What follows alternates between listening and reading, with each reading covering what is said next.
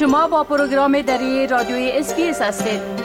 گزارشات عالی را در sbs.com.au دری پیدا کنید. حال نظر می اندازیم به تازه ترین رویدادها در ارتباط به افغانستان. شاهدان عینی انفجار کشنده روز جمعه در مسجد در ناحیه وزیر اکبر خان کابل می‌گویند که شمار کشته شده ها از آنچه گزارش شده بیشتر می باشد. یک سخنگوی وزارت داخله حکومت طالبان دیروز گفت که در اثر این انفجار بم جاسازی شده در داخل یک موتر در نزدیکی مسجد وزیر اکبر خان هفت نفر کشته و چلو یک نفر دیگر به شمول اطفال زخمی شدند. خالد زدران سخنگوی پلیس طالبان در کابل گفته که قربانیان این حادثه نمازگزاران و غیر نظامیان بودند. او گفت این انفجار با موتر حاوی مواد منفجره زمان رخ داد که مردم بعد از ادای نماز جمعه از مسجد در وزیر اکبر خان بیرون می شدند. هنوز کسی مسئولیت این انفجار را بر عهده نگرفته است. زبیه الله مجاهد سخنگوی طالبان در توییت هدف قرار دادن مساجد و نمازگزاران را جنایت نابخشودنی خوانده و همکاری مردم را در از بین بردن جنایتکاران تقاضا کرده است. در این حال شفاخانه امرجنسی در کابل گفته که از جمله 14 زخمی که به آن شفاخانه انتقال یافتند چهار نفرشان جان باختند. در ویدیوهایی که در رسانه های اجتماعی به نشر رسیده و دقایق پس از انفجار را نشان می دهند دیده می شود که بسیاری از مردم در حال فرار از محل انفجار هستند. اکثر سفارتخانه ها شمار از دوایر دولتی و دفاتر شرکت های مخابراتی در ساحه وزیر اکبر خان شهر کابل موقعیت دارند. نمایندگان خاص امریکا و کشورهای عمدتا غربی دیگر پس از اجلاسی در واشنگتن در مورد وضعیت اقتصادی حقوق بشری و کمک های بشر دوستانه برای افغانستان بیانیه مشترک صادر کردند و در آن به طالبان توصیه کردند که بهتر است بر اقتصاد کشور متمرکز باشند و به تعهداتشان با جامعه جهانی جامعه عمل بپوشانند. در این بیانیه نشر شده از جانب وزارت خارجه امریکا در حقیقت محتویات صحبت های هفته گذشته آنها در واشنگتن در مورد وضعیت افغانستان انعکاس یافته است.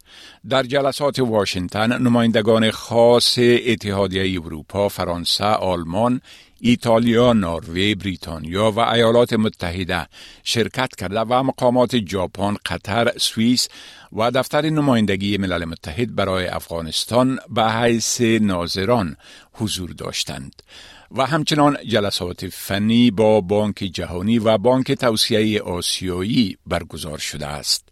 طبق گزارش بی بی سی در این بیانیه نمایندگان کشورهای غربی تاکید کردند که کمک های بین المللی برای استفاده مردم افغانستان است و این نشانه از عادی روابط با طالبان نمی باشد.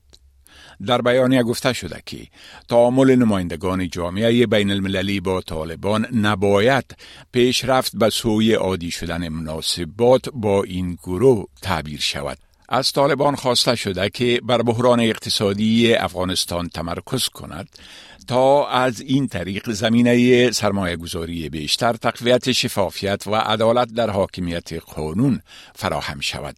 در بیانیه گفته شده که صلح و ثبات پایدار در افغانستان نیاز به یک گفتگوی معتبر و همه شمول ملی دارد و هشدار داده شده که بدون تأسیس یک حکومت همه شمول و پاسخگوی روی کار آمده از روند با اعتبار به مشارکت زنان و مردان احتمالا خطر گسترش قابل ملاحظه منازعه مسلحانه در این کشور وجود دارد.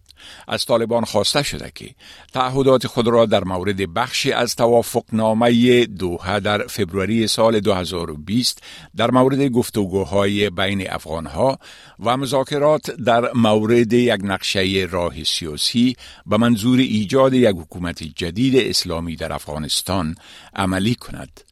نمایندگان کشورهای غربی همچنان از ادامه نقض حقوق بشر توسط طالبان و حضور و فعالیت دسته های تروریستی در افغانستان نگرانیشان را ابراز کردند.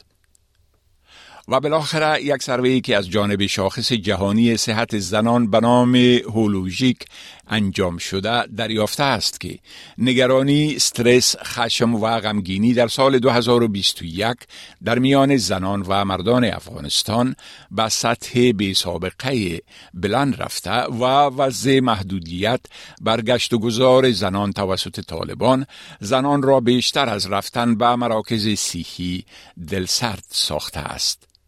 طبق صدای امریکا در گزارش آمده که وضعیت صحی زنان قبل از برگشت طالبان به قدرت در آگست سال 2021 چندان مناسب نبود و زنان برای تأمین آب، غذا و سرپناه با مشکل مواجه بودند.